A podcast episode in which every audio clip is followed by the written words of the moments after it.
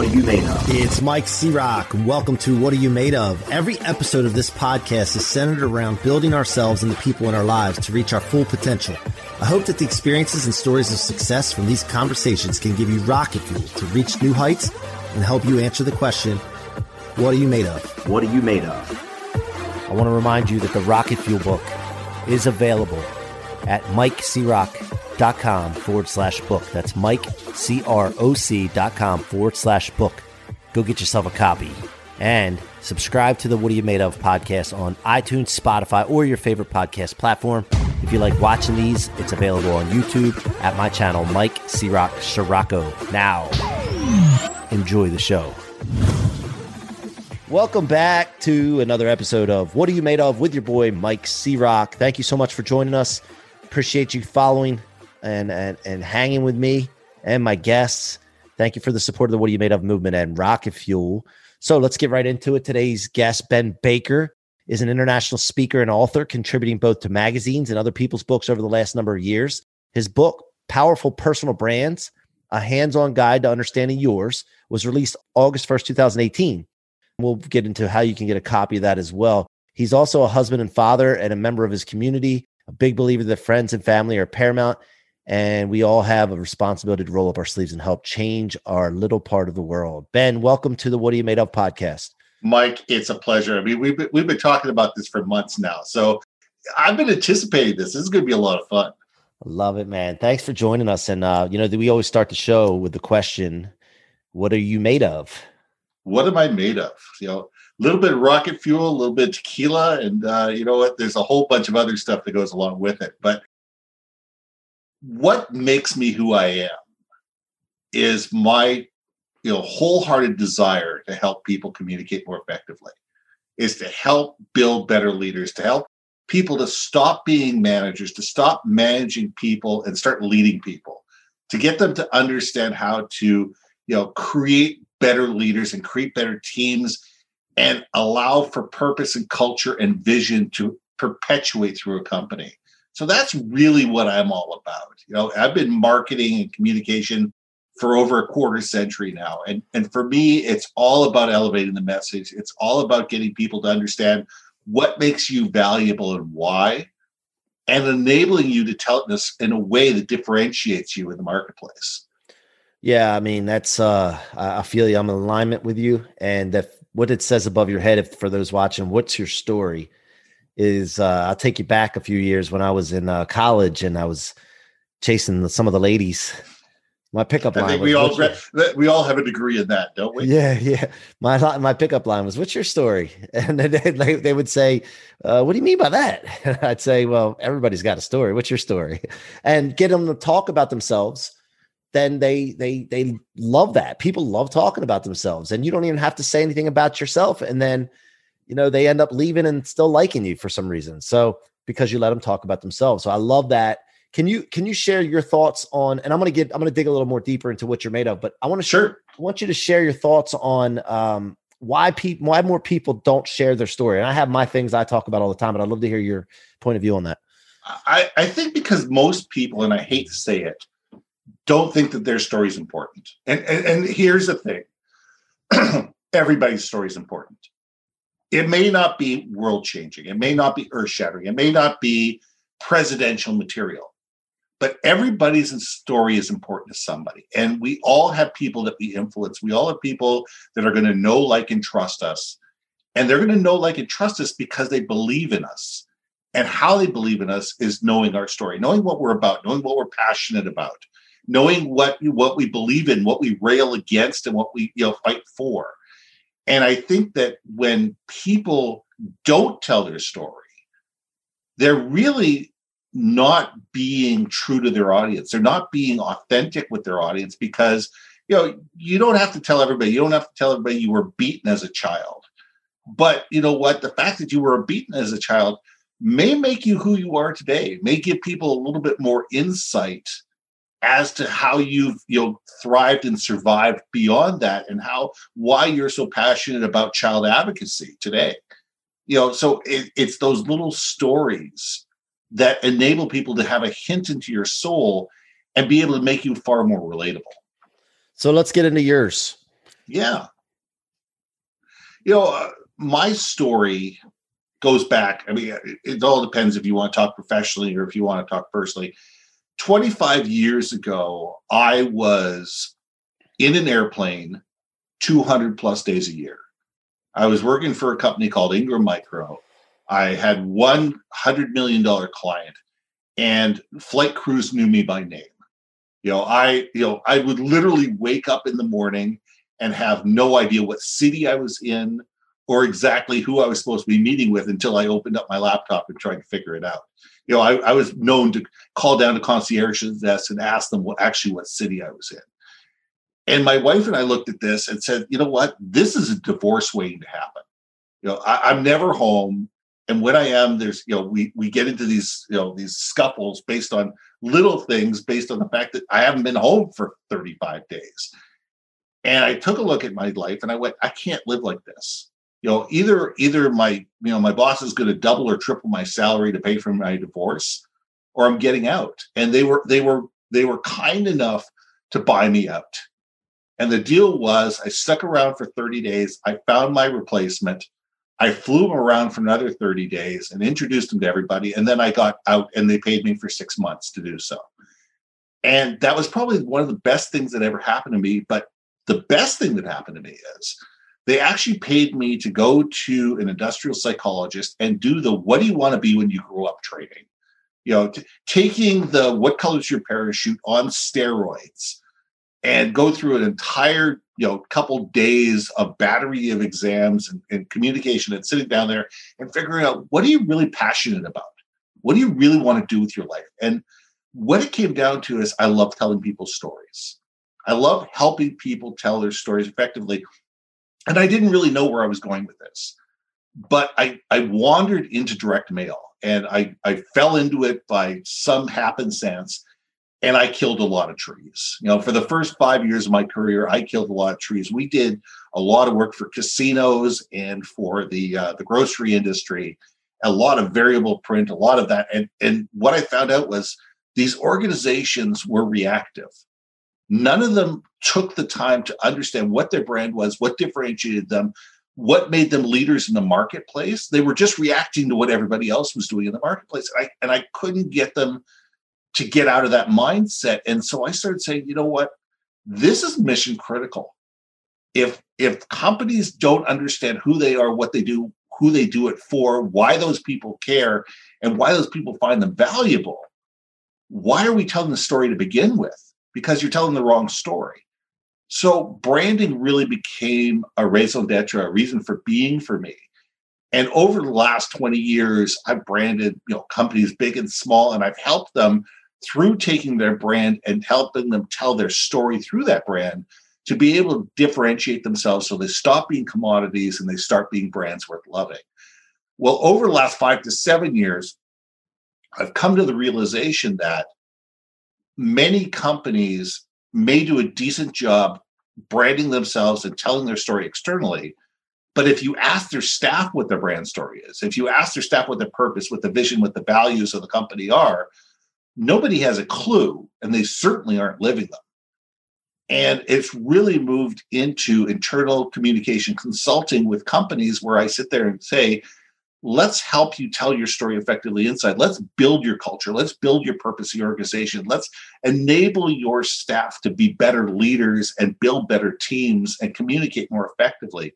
And that's really where I've come to it. I've built programs called Podcast Host for Hire, uh, which is is really designed to enable companies to create a podcast that you know interviews strategic partners, employees, customers, you know, um, vendors, and get a 360 degree view of their company. And we handle that from soup to nuts, all the way from creative through distribution, and we voice the actual podcast for them.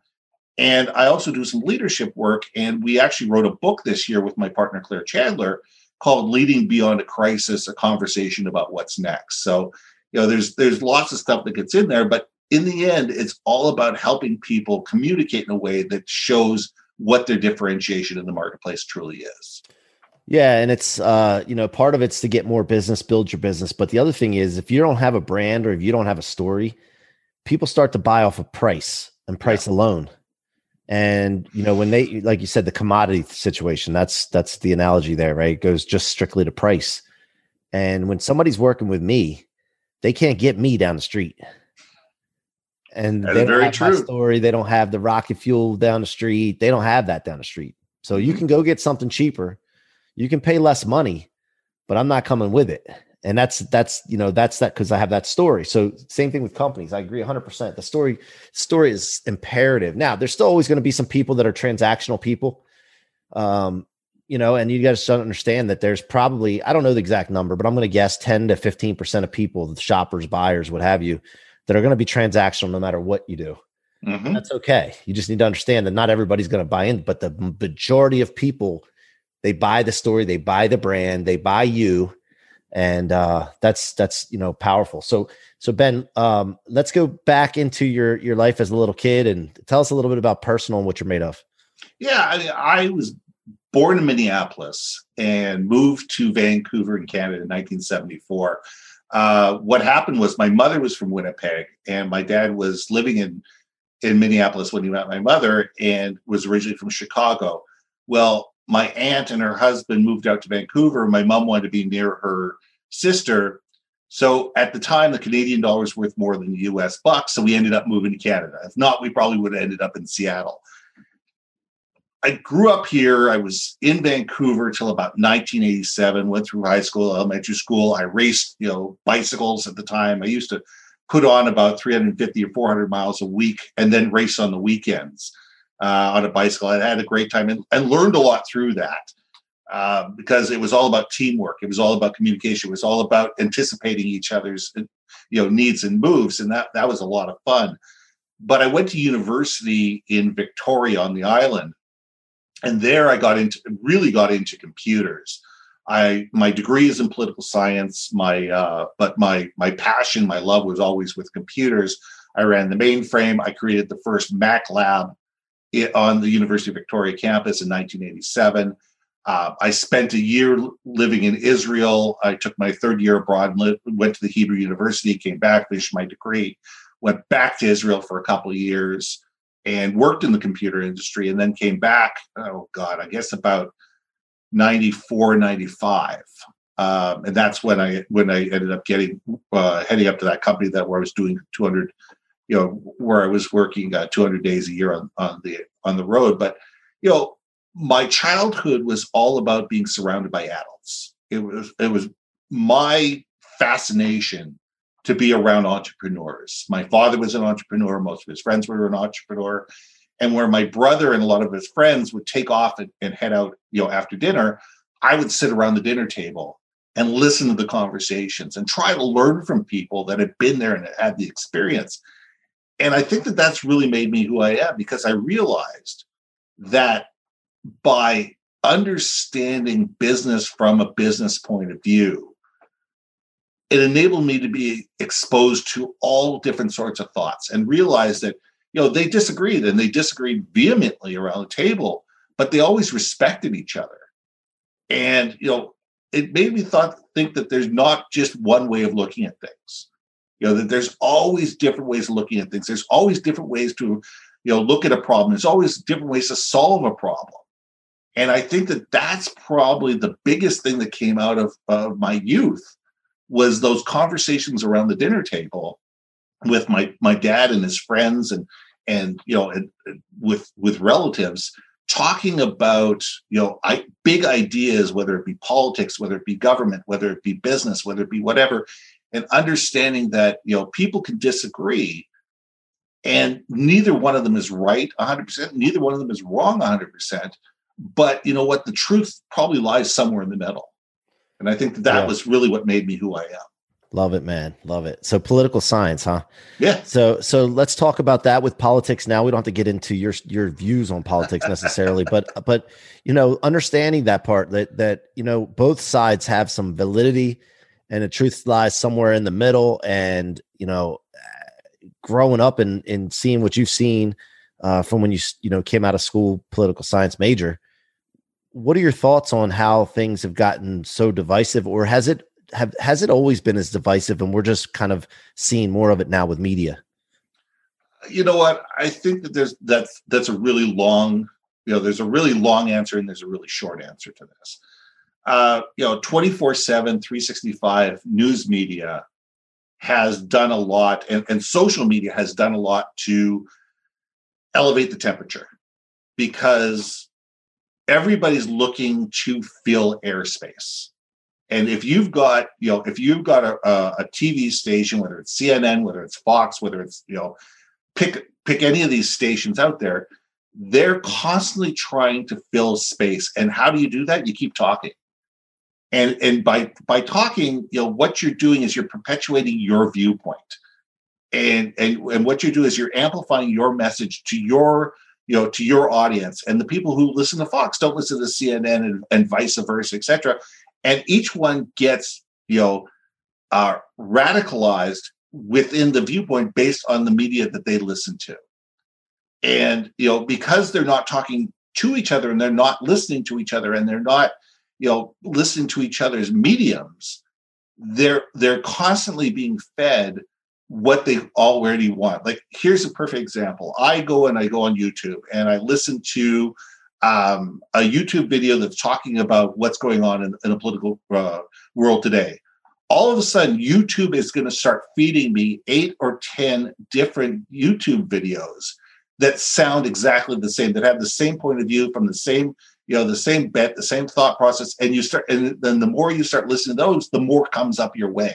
So, you know, the algorithms are filled with the reason to give you more of what you already wanted. Instead of giving you a diverse viewpoint and listen, letting you listen to different viewpoints you're only being fed what you already want to listen to. I mean that's why i like listening to international news. Now there's a problem you know the discord of politicians feeding their base you know the, the politicians feeding their base and whether it's left or right it doesn't really matter um, you know, there's there's all the challenges that go along with this, and I could talk about this for hours, but really it comes down to the fact that the civil discourse and the the ability to actually talk to each other and listen to each other has been diminished based on the fact that we are not actually face to face and we are not actually talking to each other we're not listening to each other. It's all being done through a medium that's asynchronous I wanted to take a quick break here to remind you that my book, Rocket Fuel, is available for sale now at mikecroc.com forward slash book. That's mikecroc.com forward slash book. Go get a copy and share it with your friends and family. It will change lives, guys. I will not let you down. Now, back to the show. Yeah, and you know what I like to do? I like to watch. I, I don't really watch the news um, um, for information necessarily. I watch it as entertainment and I watch mm-hmm. all channels. I'll watch, yeah. you know, MSNBC, Fox, CNN. I'll flip back and forth. Uh, I laugh at some people. um, and, and, you know, I just like to take it all in, but I'm a thinker. Yeah. And I think that we have an issue. I think, I think that we have an issue. I know we have an issue that some people go to work, do their job. And when they come home, they don't, they don't feel like thinking. Mm-hmm. They don't take the extra effort or time to think. And then they allow whatever they've turned on to tell them what to believe. And then they just roll with it. And then so that gives a whole lot of power obviously to the media social media and and, and the sort because people are basically allowing themselves to be brainwashed one way or the other like you're saying. And i think that we need more thinkers. We need to encourage more thinkers and really you know if we if you develop your core values and really think about what lines with your core values um, you know, I think this world would be a better place. But on the other hand, I also think that there's device division needed to have problems to solve. Uh, you know, I am not against conflict.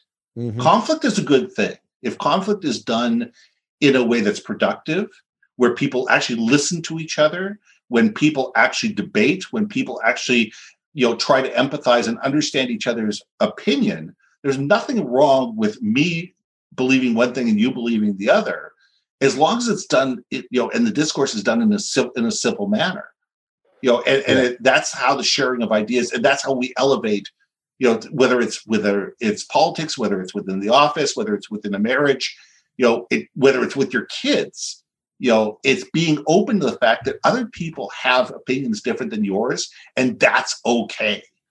Yeah, yeah. And, and that's the problem is that we've reached a point in a lot of cases where people sit there and go, if their opinion is different than mine, it's wrong. And it's not, and it's evil and it should be uh, obliterated and whatever. And that goes in business and that goes in politics, that can go in marriage, that can go anywhere. And I think when we can get rid of that mentality that if they're no, if they don't believe what I believe, they're wrong, then I think we're going to live in a much better world. Yeah, I love that, man. I love it. I, I you know, I, I think that uh, you know, people think that if they everybody would just go their way, that everything everything would be hunky dory. But what happens is we end up not having we not we don't have problems to solve, and Mhm. problems give us purpose, and that's what life's all about is purpose of problem solving. Would we have truly gone to the moon if the Russians hadn't beaten, you know, beaten us to space? Exactly, competition, right? Yeah. Yeah, yeah. By the way, you know uh, we have a space force now. I was uh, looking at that a few months ago, and I was telling somebody about it. They had not heard about the new arm or the new branch of the military for U.S. is a space force. Did you know about Yeah. that? Oh yeah, absolutely. And here's here's the beautiful thing: is the U.S. government does not own the the the, uh, the patent on the name Space Force. There's a there's there is a uh, television show or a movie or something like that that was that was created years years ago, or at least the, the concept was done years ago, and they trademarked the name. So they've got the name trademark for Space Force, and the U.S. government doesn't, which I think is absolutely hysterical. That's unreal. That's unreal. Well, Ben, what's a what's a tell us a story, or a little anecdote or something from your past that you still think about every single day when you don't feel like doing something, you don't feel like getting up, you don't feel like, or if your things are going great, you just it doesn't help you.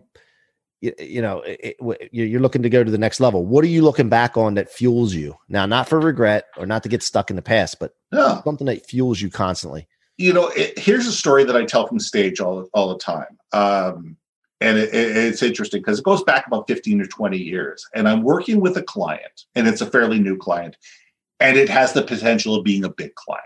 It could be three, it could be four, it could be five hundred thousand dollars a year in business. They're a significant player in, in the printing industry, and you know. We we go to do a, a test job with them, and it's about fifteen or twenty thousand dollars and we, it was just when printing went from film and plates to direct to print. So it's brand new technology.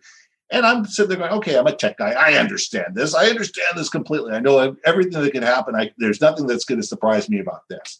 So we're rushing through this job, and the client sees a mistake on the on the proof. I said, no problem. Don't worry about it. We'll make a new proof. Boom. Run over to his office with the new proof. And and I just I I pointed out to him on this big sheet of paper and I said, "There's there's the fix. Yeah, we did. Okay, sign off on it. Run back to the press. Start running it." Well, what I didn't realize is when they ch- when they made this change, they shifted the the the print through the entire document. So all the formatting was off. All that you know, there was there was kerneling. There was a whole bunch of things, and it looked terrible. It looked absolutely terrible. And being young and brash and willing to dig in my heels as I was, I said, Well, you signed off on it. And the client said, Okay. And they paid to have it reprinted. And I never heard from them again. And I will never hear from them again because their attitude was you didn't work with us you didn't take care of us you know this it was it was at least 50% my fault absolutely it was 50% my fault and I missed it. And I think about that every single day. It says, you know, yeah, I won the battle, and it didn't cost me ten or fifteen thousand or five thousand dollars, or whatever it would have cost me to reprint it. But I lost the customer, and I lost, you know, upwards of say two hundred fifty or three hundred thousand dollars for the next ten or fifteen years of business that I could have gotten out of the customer. So that is a story that I tell consistently, and I tell it when I mentor kids. I tell it, you know, within leadership development. I tell it all the time, and it reminds me to sit there and say, you know what? A, first of all, pay attention to the details. Second of all, take care of people and work with them. When there's a mistake, you work with them to fix it, and you don't Yeah. sit there and say, well, it's your fault. It's not my problem, because that doesn't work for anybody. Yeah, you know that uh underlying lesson there is 100% responsibility. Um you know, to the degree you give up responsibility, you give up control. Yeah. And so, but I will tell you this though, Ben, I, I don't think that you lost that customer uh, because of that situation, because I believe that you can always, always get them back. But that's that's just something that's ingrained in me, and not everybody, not everybody's like this. I'm almost unreasonable when it comes to stubbornness. Mm-hmm. Um, and and I look, I like to look up words, and I talk about this a lot. But the word stubborn uh, instead of persistence, I like to use because of the lullaby effect. People use persistence all the time, and it goes in one ear and out the other because it's heard so much. So I like to say stubborn, which has a negative connotation most of the time. And stubborn to me, when I looked up the definition, it really got me because there's two words that are used, and that's perversely unyielding. and uh, I, I, think that. that I think that like when you go and prospect for someone, a customer, and you're trying to get business from someone, if you're perversely unyielding, respectfully, obviously, and creatively, obviously, but you stay in the game until they either work with you or they die or you die. Of course, in that case, you're not going to be able to be perversely unyielding anymore. But if you really act that way and and live your life and business that way, uh, you can have anything you want in life. And so, uh, I'll I'll agree with that. But there also has to be the fact that you have to be able to say, "I made a mistake," without a doubt. I'm sorry. Yeah. yeah. And how do we move forward together? And at that stage of my life, I wasn't willing to do that. Yep. Yep. And that pride. That yeah. you're you're absolutely right. If I had gone back to the customer and said, you know what, I'm sorry, we made a mistake. Can we split this with you? I probably might. I might even still be working with that customer today. Yeah, and, and I agree with you. I agree and, with and, you. And so you got to look at it. It's a sw- like you said. It's a sh- things can be looked at several different ways. You shift your perspective and say, you know what, now this turns into an investment on my part and I got to invest the the money, whatever it is. But at the end of the day, I'm going to make sure it's right and tell them, hey, I'm human. I made mistakes, even though they had part in it. Right? It doesn't matter. Absolutely, they had part and, of it. And and then from there, like you're right. I mean, if you would have taken that responsibility and then gone into the, if they didn't, let's just say they didn't want to work with you after that, but you kept following up anyway. At some point, the timing is going to be just right where they're going to have an issue with somebody else. And if you continue to run your business like you are expected to run your business, which is very high standards, um, there there's no customer that that will uh, you know quit you for life as long as you keep going after it. So lessons there. I love it, Ben. I mean, I, the, the two things that I heard was 100% responsibility and also be be stubborn about it uh, as far as going after it more. So uh, let me let me get into this with you because I like to ask the guests now that my book Rocket Fuel is coming out February 7th. Yeah. Uh, it's all about converting setbacks and becoming unstoppable. Uh, I want to get your thoughts on what rocket fuel, that rocket fuel concept means to you. And I'm asking all my guests this question now because, uh, you know, I really want to hear the different aspects and different sides of it and how people actually view that concept. So, what does rocket fuel mean to you? Well, I, I think the fact of being unstoppable is is is this year could probably be, you know, the the the quintessential you know definition of rocket fuel. You know, in March, there was a bunch of us on a Zoom call together, keynote speakers from around the world playing, you know, uh, keynote bingo. And whoever lost every single job that they had for the year first won. I came in second. I had work in Australia, I had work in Europe, I had work in Trinidad and Tobago, through the United States, keynotes for an entire year, gone in 72 hours. And I think it's you know you had two choices at that point in time. We all had two choices at, at that point in time. You can grab your knees and rock back and forth and and and call for your mommy, or you can sit there and say, okay, what's next? And I think it's it's the people that sit there and say, okay, now now that this has happened, what do we do now? How do we redefine ourselves? How do we sit there and say, these are the skills that we have? How do we sit there and find the people that need you know what we can do for them and be able to work with them to be able to thrive through this those are the people that su- survived and succeeded moving forward the people that just sit there and say oh my god you know keynotes keynotes are gone what am i going to do those are the people that are still sitting on their hands and i think that the rocket fuel is is the belief in yourself it's it's it's believing that there will always be another day there was there's always a different way of looking at it there's always a way to you know get beyond the trauma and the grief and the frustration and and build something new and build something that's exciting. I, I, the the book that I'm working on right now is called The Glass is Refillable. You know, that's the next book that I'm writing right now. It's called The Glass is Refillable, and I truly believe that we control our own destiny. And the way we can control our own destiny is believing that no matter how bad things get, no matter how challenging things are, no matter how dark things are, there's a way out and I and there's a way to to move beyond. And I think that those are the people that will always the ones that are adaptable and the ones that are resilient and the ones that are creative. Those are the people that have the true rocket fuel in life. Love it, man. Yeah, I mean, I, every problem has a solution. Every mm-hmm. problem, and if you believe that, you're yeah, you're unstoppable. Thank you very much for that, Ben, and thank you for joining us today, man. And and how can the audience engage with you further and also get in touch with you? You know what? The best way to engage with me is is through LinkedIn. You can find me uh, through your brand marketing is, is probably the best. Or, or just key me on uh, through Ben Baker. But to find everything and anything about me, go to yourbrandmarketing.com. There is free chapters of my two books. There's three free ebooks there. There's a link to my podcast. There's links to my podcasting programs, to my leadership development training. Everything is sitting right there in one spot, including how to book me for keynotes and it's all at yourbrandmarketing.com. That's that's central repository for everything. Love it. Thank you so much, Ben. I appreciate you. I had a blast here today. Thank you for having me on your show too, and I look forward to doing things some uh, you know some I don't know what in the future, but definitely working with you because you're my kind of guy, man. Hey, we'll find some way to make it happen.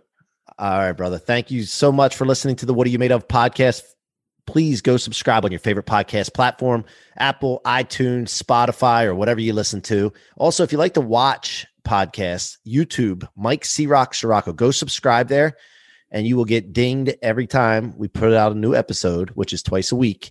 And uh, I'm going to continue to bring you great guests with great value, great content for your life and business and relationships. Till next time, I want to remind you that the Rocket Fuel book is available at my website, mikecroc.com forward slash book. That's Mike, dot com forward slash book. Go get yourself a copy. Thank you so much for your support and your listenership. It means the world to me. Thank you so much for tuning in to another episode of What Are You Made Of? Be sure to check my website out at themikecroc.com, themikecroc with no K.com, and let us know how we can help you or your business reach its full potential. Feel free to leave a review or follow me on social media Facebook, Instagram, LinkedIn, and YouTube at Mike C. Rock. Again, thank you for joining me and see you guys on the next episode.